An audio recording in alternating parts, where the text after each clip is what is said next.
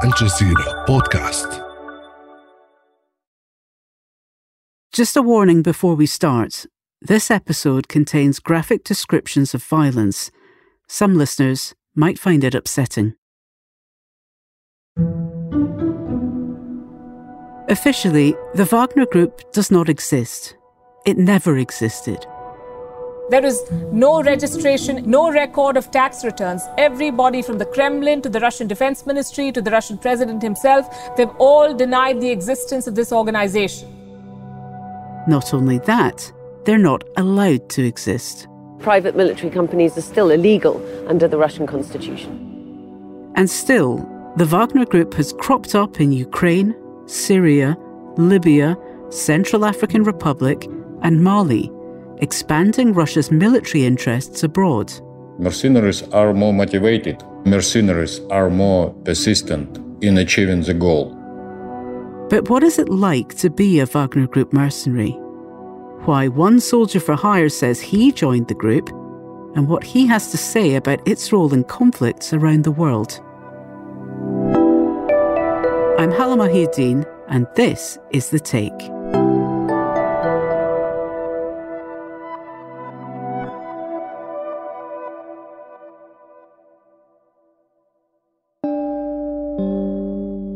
Can you just start by introducing yourself? My name's Niko Vorobyov. I'm a Russian-British freelance journalist. Niko's done lots of reporting on Russian mercenaries, including stories for Al Jazeera. And recently, he interviewed a former member of the Wagner Group. My name is Marat Gabidulin. In two thousand fifteen, I joined Wagner, resigned in two thousand nineteen. We should also say that Niko spoke with Marat in Russian, so they could speak freely. Hello. Hello, привет, Marat. Добрый вечер. Добрый вечер. But you'll also hear Marat speaking to us about his experiences with Wagner in English. So Marat used to serve in the Air Forces, so he was a paratrooper in the nineties. I'm a former officer of the airborne troops of Russia. And then the opportunities around Wagner arose kind of like the mid twenty tens. What did Marat tell you about how he got his start? At that point, he told me he was at quite a low point in his life, searching for something to do. I worked in the private sector as a bodyguard, then head of bodyguard, and then head of the security service. I did not really like my field of work, and eventually I lost interest and was in a state of deep depression. I did not know how I should build my life. And he had military experience already. He heard about this opportunity to make some money. My friend told me that in Russia there is a structure where I can rediscover myself and return to the military profession. And yeah, that's basically how he signed up. But it's not all patriotism and rallying around the Russian flag for a lot of these mercenaries. Based on what Marat's told me, like some of them try to dress it up as patriotic duty, but what he tells me is the money is their primary motivation. And was that Marat's motivation for becoming a mercenary? Yeah, both financial reasons and searching for purpose. twenty fourteen is when most people will tell you the Wagner Group first began. Members of the group started appearing among several other private military contractors in eastern Ukraine. I've met another ex-member of Wagner who was with them from the very beginning. He went to East Ukraine to fight as a volunteer in the original war in the Donbass in twenty fourteen to twenty fifteen. The Donbass is Ukraine's easternmost province, and Wagner was fighting there on behalf of Russia. This is when Russia annexed Crimea. The Wagner Group played an enormous role in the annexation. By twenty fifteen, Russia had control of the Crimean Peninsula. And around that time, Marat joined Wagner too. I decided to take this chance and went to the military training ground. It all happened quite quickly, he says. Mercenary units do not go through a full course of training. Mercenaries are used primarily as assault squads. The first business trip took place in the summer of two thousand fifteen in Lugansk. Marat first went to the heart of the Donbass. Russian army turned to Wagner's mercenaries, known as Little Green Men. They reportedly assassinated rogue separatist leaders and participated in the Battle of Debaltseve. And according to Niko, many of those original fighters never left. A big core of the group consisted of veterans of the original conflict in the Donbass. And that's where Marat started learning what the Wagner Group does. So it was used in operations where Moscow didn't want to be seen getting its hands dirty, you know. So, for example, in Africa, in the Middle East. And Marat says it was started by the Russian government. Wagner was created by the Ministry of Defense, originally as a tool of warfare. Now Wagner has transformed. They're no longer part of the Russian military, but the military is still involved, Marat says. The military coordinates their action. And Niko says that means more flexibility for the Russian government. Basically, because private military companies or mercenary outfits, as they're more commonly known, because they're officially illegal in Russia, that gave Wagner sort of like a plausible deniability. Like they could they could be used by the Kremlin, by Moscow, for operations where they don't necessarily want to be directly tied to. They can fight a war, kill, be killed, and the whole time claim they were never there. Either for like political reasons or like they're afraid of backlash back home once the bodies start coming back. This formula was working for Russia, Niko says, and the annexation of Crimea was a clear success. So Marat stayed on for round two. I went from a private soldier in a combat unit to the commander of the reconnaissance company. The entire year two thousand eighteen, I worked as a chief advisor of the Syrian battalion of ISIS hunters. Russia's arrival in Syria in twenty fifteen was a game changer. He joined in the Syria campaign. They played a pivotal role in the Russian war effort. Russia was supporting the Syrian government forces, led by President Bashar al-Assad. And when Marat talks about that time, he sounds like someone who takes some pride in the work he's done. In Syria, Russian mercenaries served as the main military force to defeat ISIS. The mercenaries were at the forefront. He was the first former member of Wagner to openly talk about the group. He published a memoir called In the Same River Twice about fighting in Syria. The reason why he wanted to speak out is because he felt mercenaries, people like him, they were a huge part of the Russian war effort in Syria and campaigns around the world, but they often don't go acknowledged. They have families, their families uh, see coffins coming back from the battlefield, but they didn't get the medals, they didn't get the recognition that he and others feel that they might deserve. Marat says casualties weren't recorded. The main task was to achieve a military victory and hide the real number of losers of the Russian military contingent. The losers of mercenaries were not included in the statistic of uh, official losers. And the Russians got uh, the impression that the Russian armed forces defeated ISIS with little bloodshed. The combat experience of mercenaries also matter. They fought more than the army. But of course, Niko spoke to him about the casualties they inflicted as well. And we should say that it is pretty rare to be able to speak with someone who works with the Wagner Group. Does he regret serving in Wagner and the things that he did, or is he proud of it? He told me from a professional perspective, no one could have done the things that Wagner did in Syria. The regular Russian army would not have been able to carry such things out.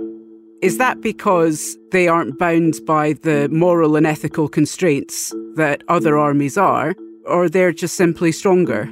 I don't think he was referring to Wagner's soldiers necessarily being stronger. I think he was more referring to the legal vacuum uh, in which Wagner operated and at the lack of oversight. Because the way the Russian military tried to present the Syria campaign, it was a bloodless campaign from the Russian side. Now we have social media, so now we can see the ugliness for what it is. If we had Instagram back in the Napoleonic Wars, I think we'd have seen some things we regretted. Marat, did he ever express any kind of reservations about the sort of work he was being engaged to do? Even when he spoke with other mercenaries, other people in his Wagner days. During the Battle of Palmyra, Marat was actually wounded by a grenade blast, which uh, took him out of action. The war came to Palmyra. Fighting between Syrian rebels and government forces peppered the ancient buildings with bullet holes. When I was badly wounded under Palmyra, I could not stand up and even roll over on my stomach. I was afraid that ISIS would capture me and began to crawl back to my people on my back and shoot into the void in front of me. Marat told Niko this injury was a serious one. It was, a, it was an injury serious enough to make him less than uh, combat able. I'm not sure if he was deployed to the front line since then. Did they believe in the missions that they were being asked to carry out, or did they just not care? Perhaps some of them really do believe in the special operation in Ukraine and what it means for Russia. I mean, I'm talking about right now. But when Marat was around, I believe he told me that the main motivation for them was money, and everything else was basically just dressing up. But what were these men able to do for money? That's after the break. Hey everyone, Sami Zaidan here from Essential Middle East Podcast. Now, this week's episode is all about Qatar's security arrangements for the twenty twenty-two World Cup, so check it out.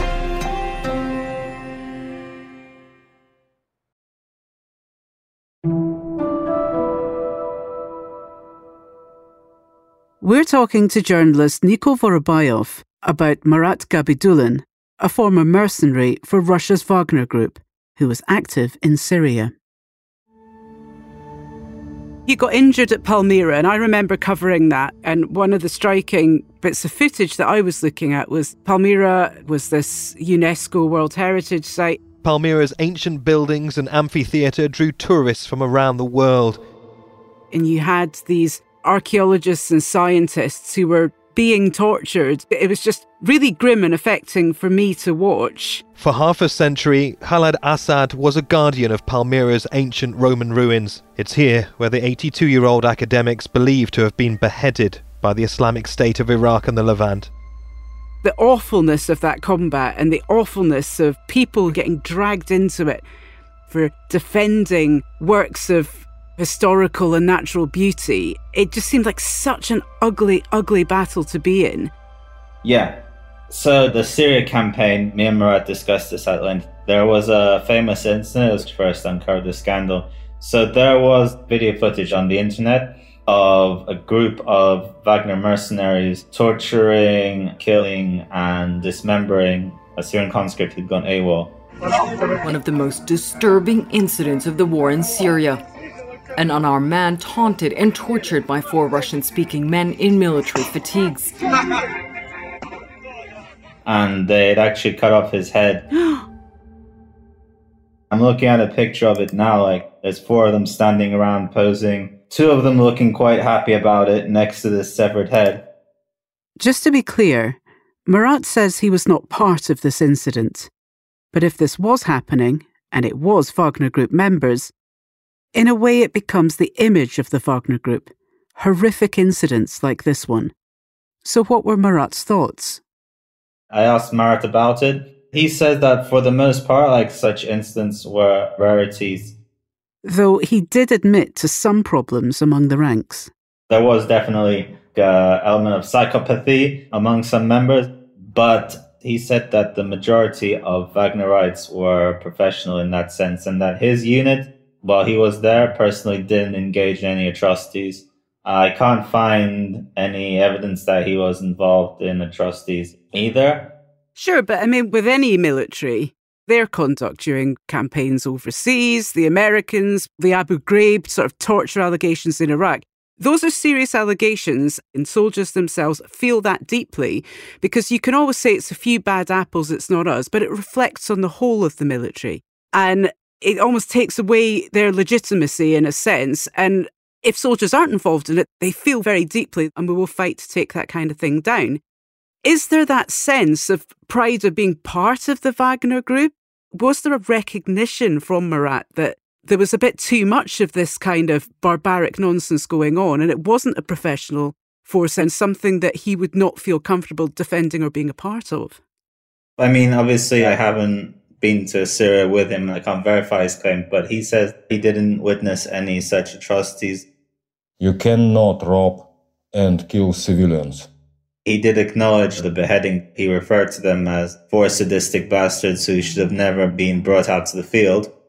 The episode with the execution of the Syrian is an isolated case. It is not a systematic manifestation. But that's not to say there aren't questionable practices within the Wagner Group. They have their own laws that allow out-of-court execution. But I would say the fact that for a long time it was very much operating under the shadows, mm. that would have led to a lack of oversight. Mercenaries can afford to violate the Geneva Convention, since mercenaries are outside the legal field. Also now in Ukraine, inside Wagner, there are strict disciplinary standards. They have their own laws that allow out-of-court execution. Right now, Wagner is facing legal action for, quote, terrorism, using, quote, torture, murder, and rape as weapons of war in Ukraine.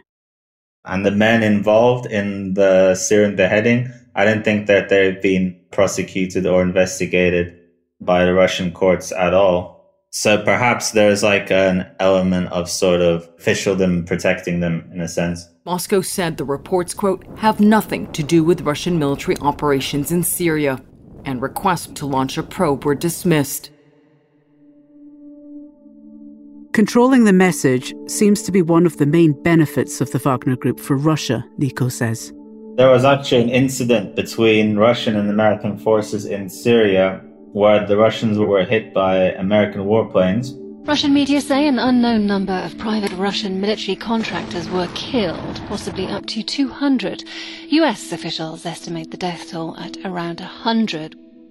Like probably the deadliest such incident since the Cold War. But we didn't really hear about it too much because, again, like Wagner operates in the shadows. It was in a place called Deir Ezzor, and Marat found himself there twice. The second time we ran into the Americans near Deir Ezzor. We could not oppose the Americans. It took a lot of effort to control ourselves and not to panic. So Marat, who lived and breathed Wagner, he risked his life and he saw his fellow fighters die. Was it for Wagner? For Russia? It's still not one hundred percent clear. So I had to ask Niko this question again. Is he proud of what he did as part of Wagner? I think in a professional sense, you could say that Marat is proud. But you heard that pause. It's still complicated, Niko says. Marat knows Wagner is involved in the war in Ukraine, and he also knows he does not support it at all. Regarding his thoughts on the war in Ukraine now in general, he referred to it to me and in other interviews as an absolutely criminal adventure and a mistake. In September, Putin announced Russia would be building his forces in Ukraine by mobilizing citizens to fight, what amounted to a draft. I think it is necessary to support the decision to partially mobilize citizens of Russian Federation. But instead of supporting his decision, we saw videos of Russians protesting, and many potential soldiers rushed to leave the country.